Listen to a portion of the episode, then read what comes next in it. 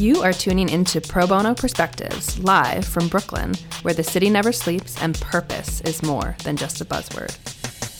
Pro Bono Perspectives brings together leaders that have traveled across sectors, industries, and experiences on their path to creating change for the communities in which they live and work.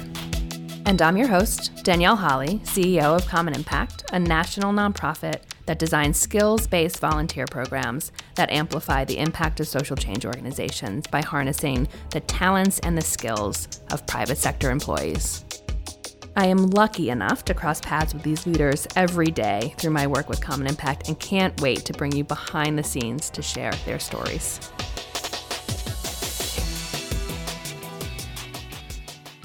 Hi, everyone. Today, I am excited to be joined by Jerome Tennille, who is the Manager of Social Impact and Volunteerism at Marriott International, and also leads a corporate social responsibility consultancy called Architecting Social Good.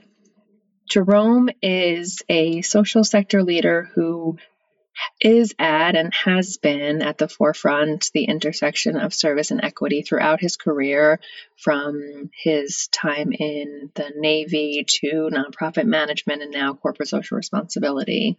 And we at pro bono perspectives and common impact are spending more time than even as usual for us in conversation around that intersection during Black History Month and really lifting up and hearing from Black leaders in the space that are fighting for racial justice within the context of service and volunteerism. And Jerome, in particular, is one of my favorite thought leaders to follow. He has provocative titles that hit my inbox every now and then, like the future of volunteering isn't virtual, and I'll tell you why, which is provocative in our space, I promise. And and because his insights are really deep and candid around diversity, equity, inclusion, anti-racism in the context of volunteering, and in particular corporate social impact. So today we got a chance to dive into these topics a little bit more he shares his experience working in CSR in one of the hardest hit industries, hospitality, during the pandemic, what it looked like for his team to get furloughed, what that meant for volunteerism and service at Marriott, and the learning that other companies were able to do, and why challenging assumptions is a daily practice for him.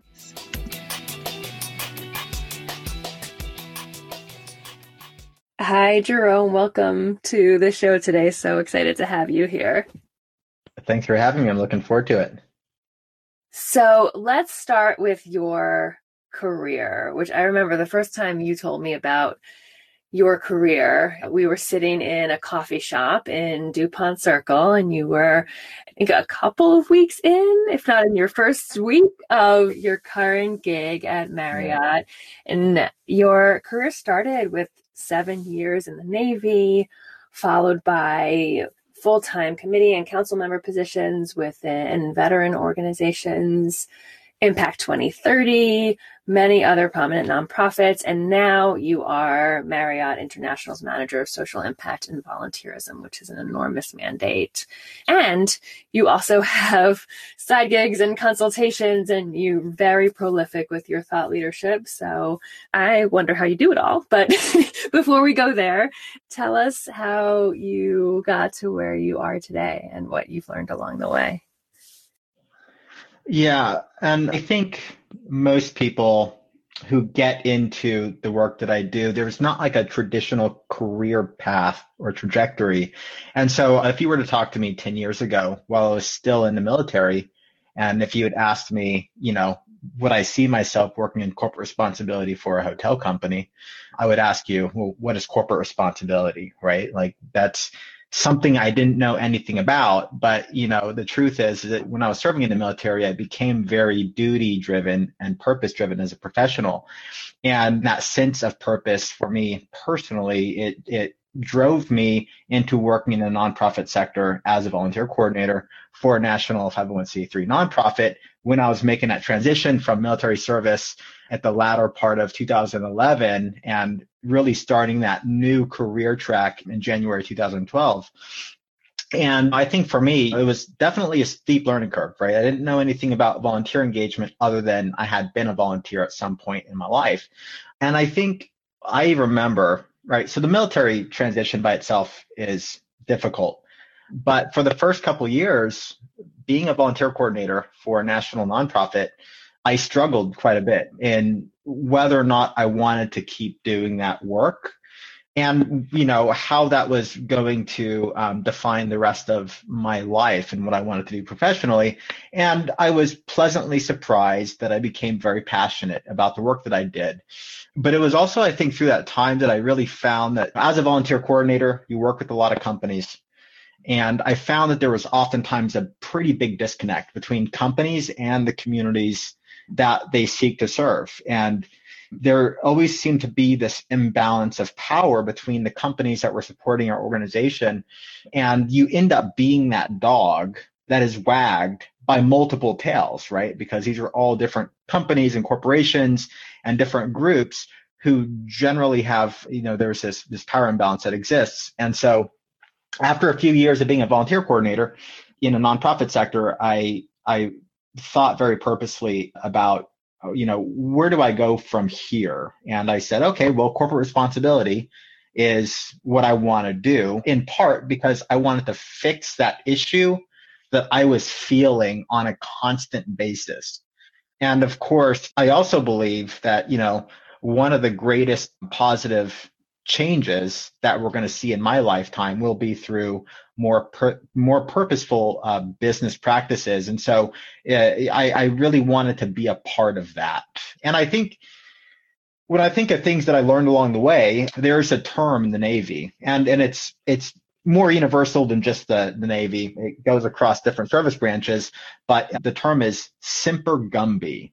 And, and that means always flexible. And that was true during every level of my service to this country, whether that was in the military, uh, the nonprofit sector, and now in corporate responsibility is, you know, being flexible on a daily basis is key because the things that are happening in the economy and society ultimately impact how I do my job. And so I got to be flexible to that every single day.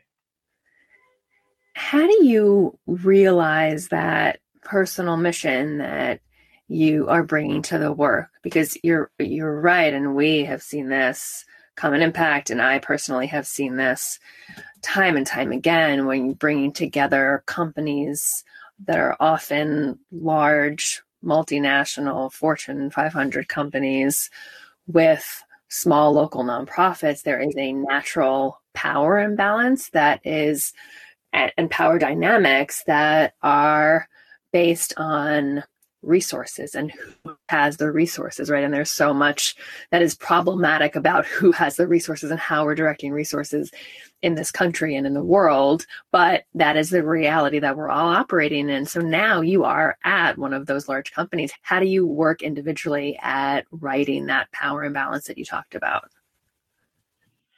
Well, I think I have a different lens that I'm looking through, which certainly helps, right? So what I think would have otherwise been blind spots that I would have if I had a different professional and personal upbringing.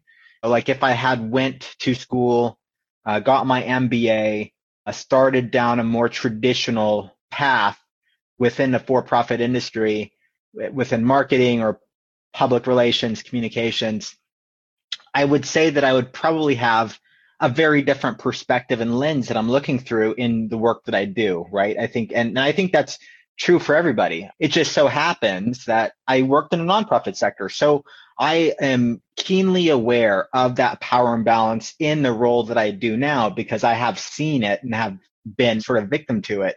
So I'm very sensitive to that.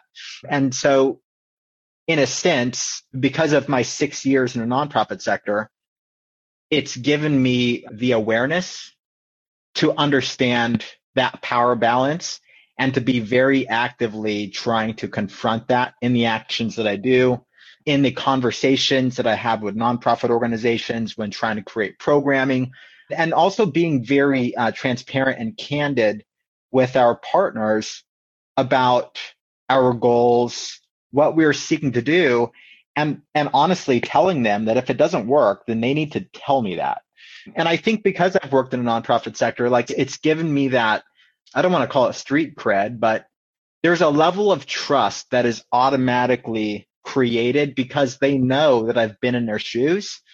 And so there's there's a certain amount of trust and candor that can happen at the onset of you know discussion or dialogue about what we are seeking to do. And it, it evens things out quite a bit because of that.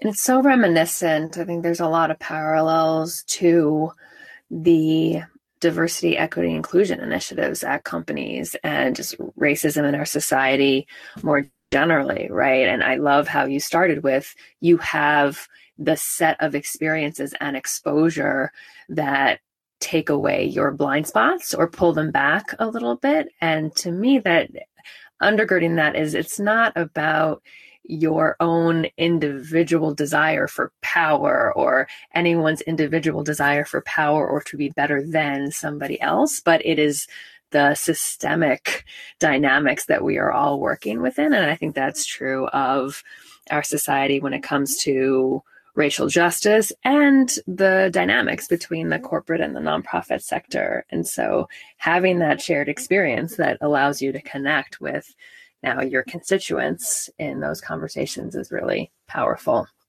So tell me about this past year at Marriott, right? I mean, you're in the hospitality industry, and we know that that's one of the industries that was hit hardest by the pandemic for all of the clear reasons, right? People are not traveling, people are not staying at hotels. How did Marriott and how did you think about employee engagement and volunteerism and service within that context? Yeah, so gosh, a lot has changed. So when I joined the company in 2017, understand that the company had been around for um, about 90 years at that point. They've had a formal volunteer program for um, close to 20 years at the point in which I joined.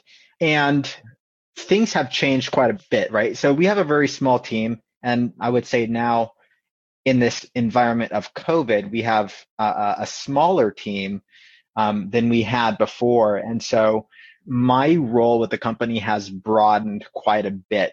Pre COVID, we were really focused on, you know, we had pretty big goals. So to put this in perspective, four years ago, we worked through the process of aligning all of our social impact and sustainability work towards the uh, United Nations Sustainable Development Goals. And you can see some of those goals. They're they're pretty big, especially when they come to the the output generated number of volunteer hours, the percentage of properties that we are seeking to engage. We had very clear goals around skills based volunteering and the vocational work to empower youth.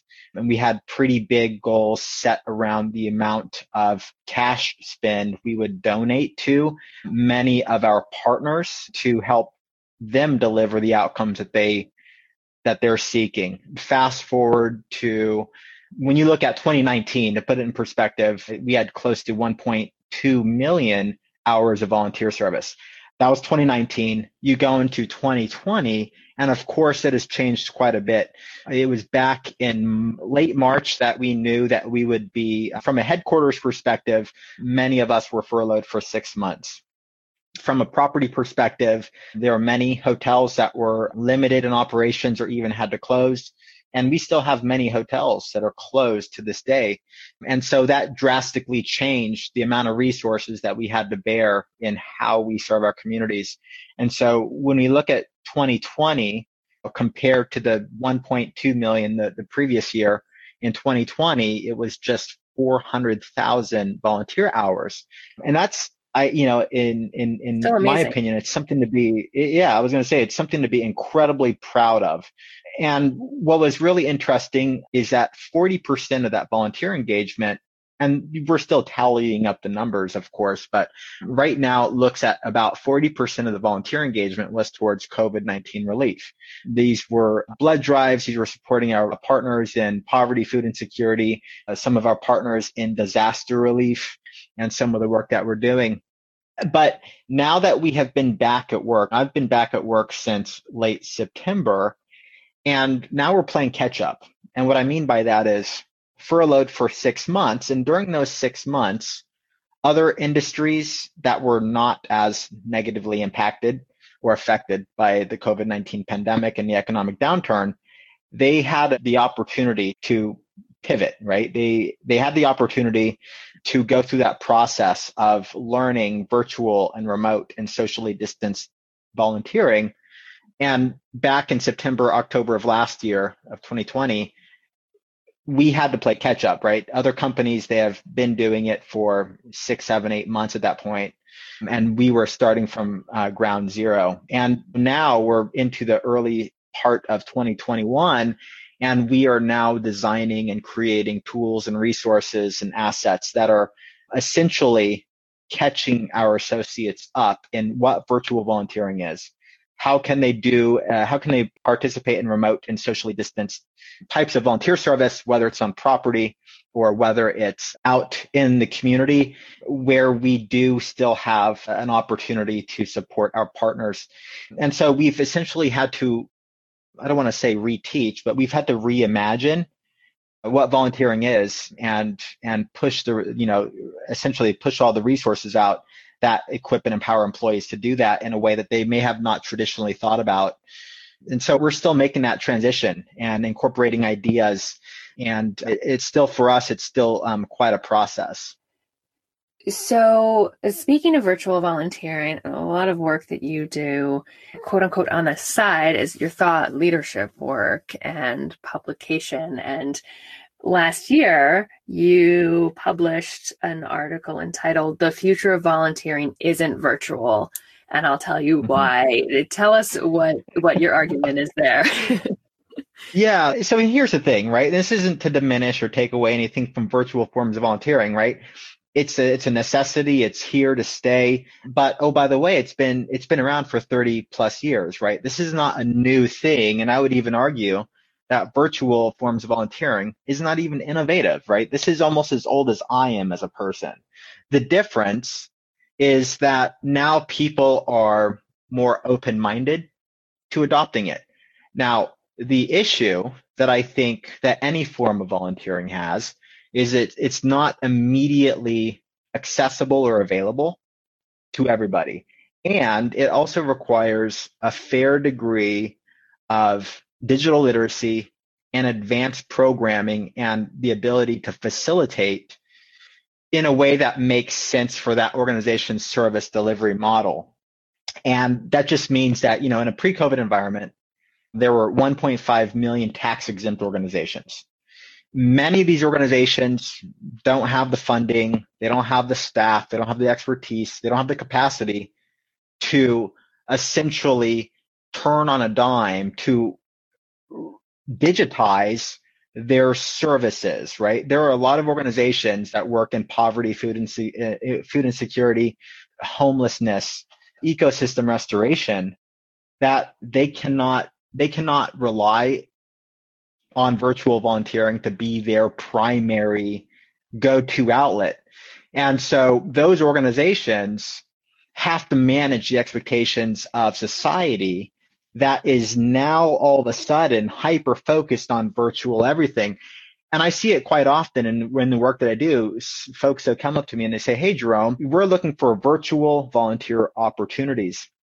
And what I have to remind folks of is that for many organizations, it's just not a it's not it's not a primary means of how they're serving their community. And it's oftentimes discipline specific. Virtual volunteer opportunities require a great deal of facilitation. For, for organizations that don't have the capacity, they'll probably never have the capacity unless something changes with the with their funding model and what strategic philanthropy and corporations are going to help them to achieve to gain that capacity. So again, it's not to diminish virtual volunteering, right? Like I think that's here to stay and in a really good way. I just, I hesitate to say that it'll become the primary means of how people volunteer.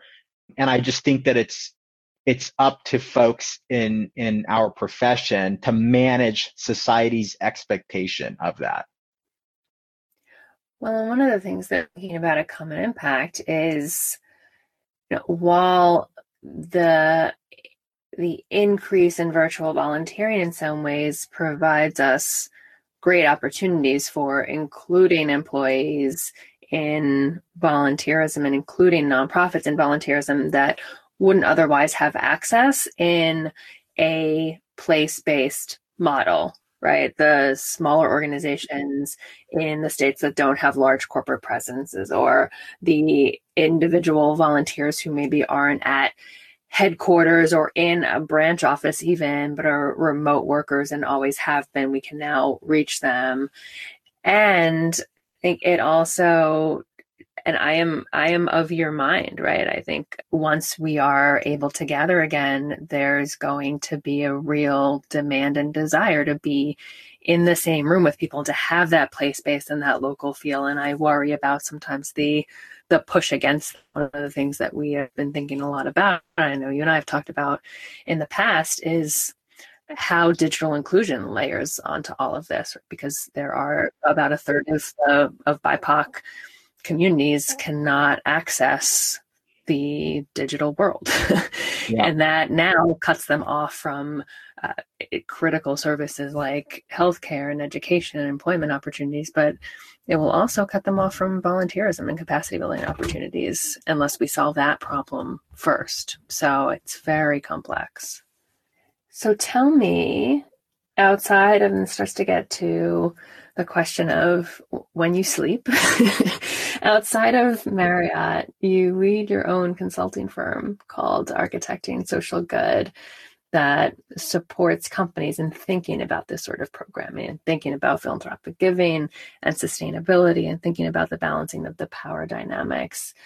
Can you tell us a lot uh, one theme of a lot of your writing and what we've heard from you today is this idea of equity within service and volunteerism and CSR.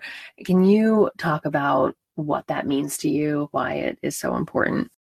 Yeah, of course, and I appreciate this question. Of course, it's been a a topic. I think it's been a it's been a, a greater topic within a nonprofit sector. You know, how do we make volunteerism more equitable across the nonprofit sector at large? Um, so it's an important question, and I appreciate your asking this. You know, when I think about volunteering in the most broad sense, whether it's through a formalized institution or whether it's informal volunteering, peaceful marching, protesting, or other forms of activism to me, it's uh, it's a form of civic engagement where, as individuals, we can exercise our democracy as people. And I think there are other organizations that see this similarly, right? For example, Points of Light recently have really um, broadened the conversation from just volunteerism to civic engagement. And when you when you when you talk about volunteering as civic engagement and exercising democracy, then just like a political vote, where I think many of us are seeking to increase voter engagement, the time that you spend supporting cause areas or other focuses or where you're placing your time towards the values that you care about, it becomes just as important to create levels of access that allow people to do that if we're going to talk about it in the sense of civic engagement and democracy. And so this is how I ask people to think about it. All right and I promise I have a point here. And this is a larger discussion, but but it's important. In the nonprofit sector at large, I think many of us can acknowledge that it's homogenous. You know, and this is this is not new. I think many of us can acknowledge this. Uh, in a pre-COVID environment, there was research, overwhelming research, that indicated that close to 80% of senior leader roles within the nonprofit sector are held by leaders who identify as white, Caucasian, or European descent, right? So from, from one perspective, people of color are not at the decision making table in many cases for these organizations. All right. Separately, it's often black and brown communities that experience that lack of economic, social, and human capital. Unfortunately, those with less economic, social, and human capital oftentimes have less access to volunteer opportunities at the same organizations that advocate on their behalf. So what, so what I'm seeing in society at large is that people of color, they're not at the decision making table, nor do they have access to participate or have a voice in the same organizations that claim to advocate for them. So to me, when we think about volunteering, like a vote with your time as civic engagement, then we must do more to make it equitable for everybody to participate. Just like we would during an election year when we're trying to turn out the vote, we also have to create levels of access for other forms of civic engagement for communities of color. And so for me, it becomes incredibly important. When, when I think about volunteering in that sense as democracy, then it becomes important that it's accessible to everybody. And how do you how do you make it accessible to everybody? You know, when these challenges are so systemic, right? And yeah. I, I've shared this on this podcast time and time again, right? Volunteering and skilled volunteering in particular is very it's it's white and it, it's because we the the ability to dedicate time that you're not getting paid for outside of work hours is an incredible privilege right and an incredible exception yeah. and it's it's dominant in the work that you and I do right but it, it in the wider world is really challenging to create that space what are the tools without completely and fundamentally restructuring how our economy and society works. oh gosh. I well, here's the thing. So when I think about it, I think there are several there are several levers of influence on this. I think a part of it can be solved by strategic philanthropy. I think we can all acknowledge that the the current funding models are generally broken and they're they're perpetuating issues in some sense. We also know that volunteer engagement is one of the least funded programs or areas or support mechanisms within the nonprofit sector. Most organizations cannot get corporations or foundations to fund the mechanisms that actually engage people in service, right? So that's one issue is that you have to get funders to essentially see the value in injecting more diversity, equity, and, and inclusion and anti-racism practices within the mechanisms that engage people in volunteering, right? Just like a just like an HR team or talent acquisition team might say, well, we need to inject DEI and anti-racism into our policies and our company culture. Volunteer engagement professionals, in my estimation, engage more people on a daily basis than any HR professional so DEI and anti-racism work within the mechanisms that engage human beings in the act of service also have to be funded in a way that allows for us to be able to do that. Now, the other part of that that mechanism is that the nonprofit itself, the leadership within the nonprofits that are engaging volunteers, they also have to see that equity in volunteering is an issue and that there has to be something done. And so I call these folks power brokers, but the power brokers within the nonprofit sector at these massive organizations, whether they're executive director, CEO, or the chief development officer, they too also have to see the benefit of making access to volunteering more equitable. Some of these things can be solved for financially, right? Like you said, if if it is the difference of providing a stipend to a volunteer, providing them transportation, arranging for health, not healthcare, but childcare for these individuals so that you're removing some of these barriers that might be logistic or that might be financial, then we have to be able to do that. But it also requires that the nonprofit sector says, well, this is an issue and we are going to aggressively seek funding from funders who also prioritize this. And then you also have to get the professionals within volunteer engagement to see that as being a value. And what I'll also share about the volunteer engagement profession is that too is very homogenous. I think I saw a progress report recently from Tobi Johnson, who does a Volunteer Pro, and 84%, it was 83 or 84% of the respondents to that progress, that volunteer engagement progress report for 2021 indicated that they were uh, self-identifying as white, Caucasian, or European descent, right? So we also know that the profession of the profession that engages people in volunteer service is also homogenous.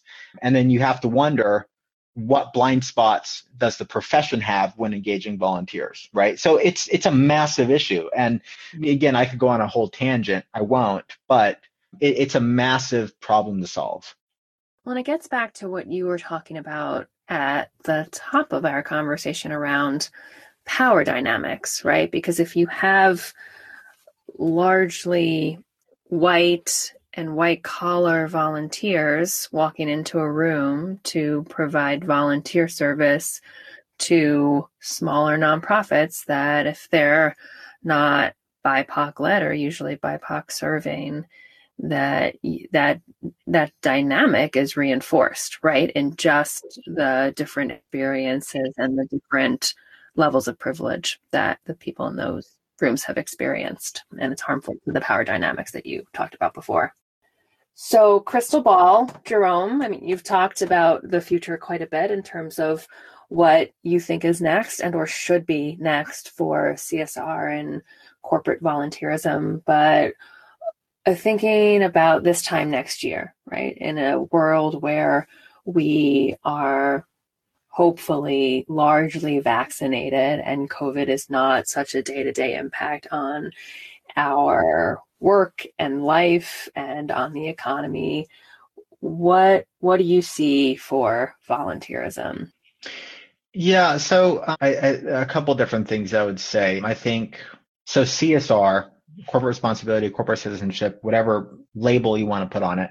I think we have seen an acceleration of this, right? So we are in, in sort of like an estimation of time. We're like five years ahead of where we probably would have been without COVID 19. You know, one of the things that I've seen is that man made and natural disasters, you know, great, you know, great times of great need push a great urgency to accelerate things that are already happening. And so over the past year, say 2020, you know, we've seen a greater emphasis on greater transparency. You have seen a greater emphasis on humanity and in how how we support our employees, right? During furloughs and mass layoffs without prompting we saw you know companies you know in manufacturing turning to you know instead of making cars they've made ventilators and distillers making hand sanitizer and textile companies making more masks. We've even seen bold move and, and bold action by companies a couple of which, you know, like there's a DC based pizza chain here called And Pizza. And then the shoe company Aldo, they provided, they started providing PTO to allow their employees to peacefully protest, right? So it was like this social justice PTO. And so we've seen an acceleration of sort of more progressive corporate responsibility. Now, I think the way that that's going to change volunteerism and this goes back to, I think, something I shared earlier, right? The idea of virtual volunteering to me is not innovation. I think what we're going to see instead is not necessarily acts that are innovation, uh, in, in, in, innovative, but we're going to start to see what I would say is like more of a shift in mindset. And I think we're already seeing some of this. And what I mean is the willingness and being more open minded to try things that were ordinarily not fully adopted. Virtual volunteering is one of those things. Like I said, it's not innovative. It's been around for 30 years.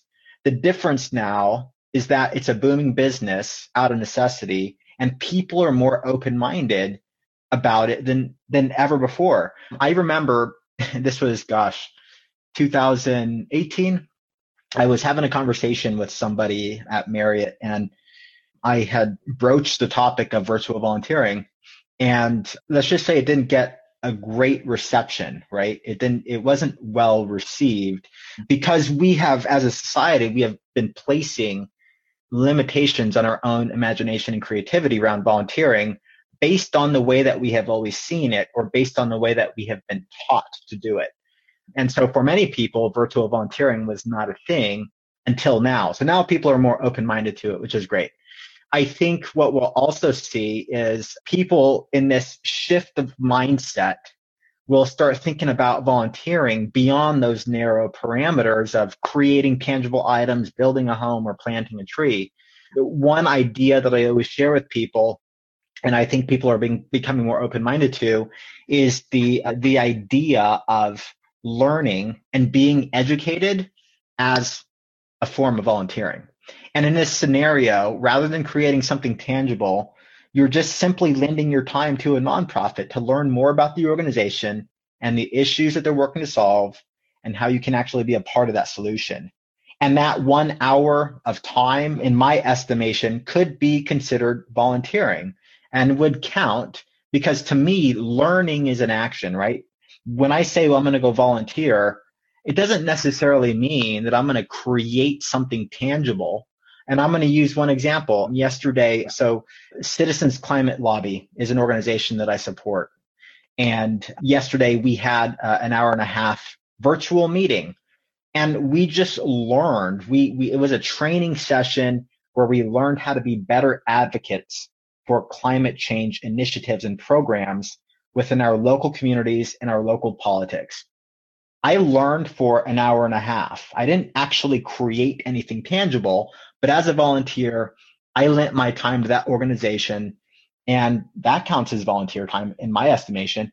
And so I think people are going to start thinking about volunteering outside of the narrow parameters that they've created. Well, and I think that is true of so many dimensions of work and work life, right? I mean, one of the things that the pandemic has given us is a complete blur of of what is our personal and what is our professional.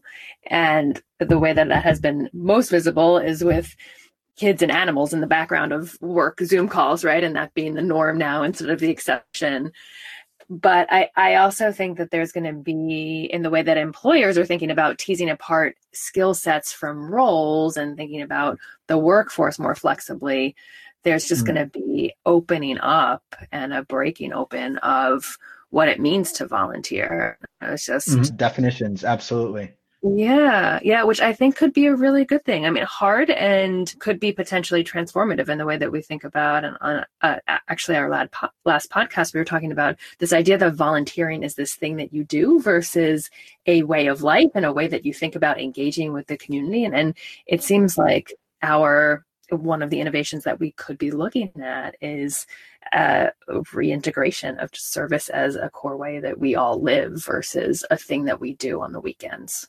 Mm-hmm, of course. What is the best part of your day? I think the thing that really like puts a fire in my belly is again, you know, challenging assumptions and challenging the status quo. And you know, and that's it's a it's a daily it's a daily exercise, right? Because I think yeah. in the work that I think many of us do, especially in corporate responsibility, we're we're trying to push the envelope in a way that meets the needs of society while also juggling the balance of working within the limitations of a company that's designed to make revenue. And, you know, for me, it's waking up and putting my thinking hat on and saying, well, how can we do this better? How can we do this different? How can we do this in a way that meets everybody's needs and actually transforms something more positively beyond the status quo.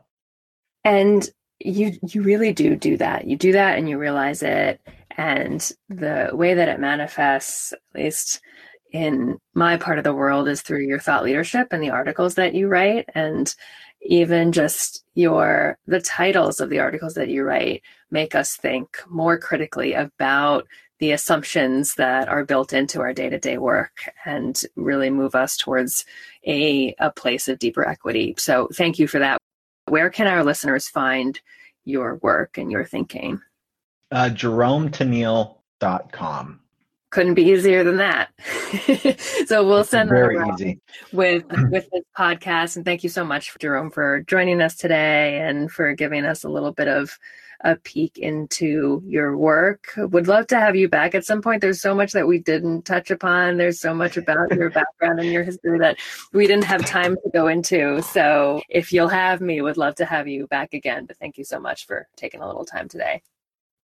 Of course, I appreciate the opportunity, and you know this. You know, when we talk about the best parts of my day, it's it's opportunities like this, connecting with other like-minded professionals that reignite that fire in my belly. So, thank you again. I appreciate it. Thanks so much for listening to Pro Bono Perspectives today. If you like our show and want to learn more, check out our website at commonimpact.org. Leave us a review and tell your friends and colleagues about us. Tune in to our upcoming episodes to hear from everyday leaders using their skills to help their communities.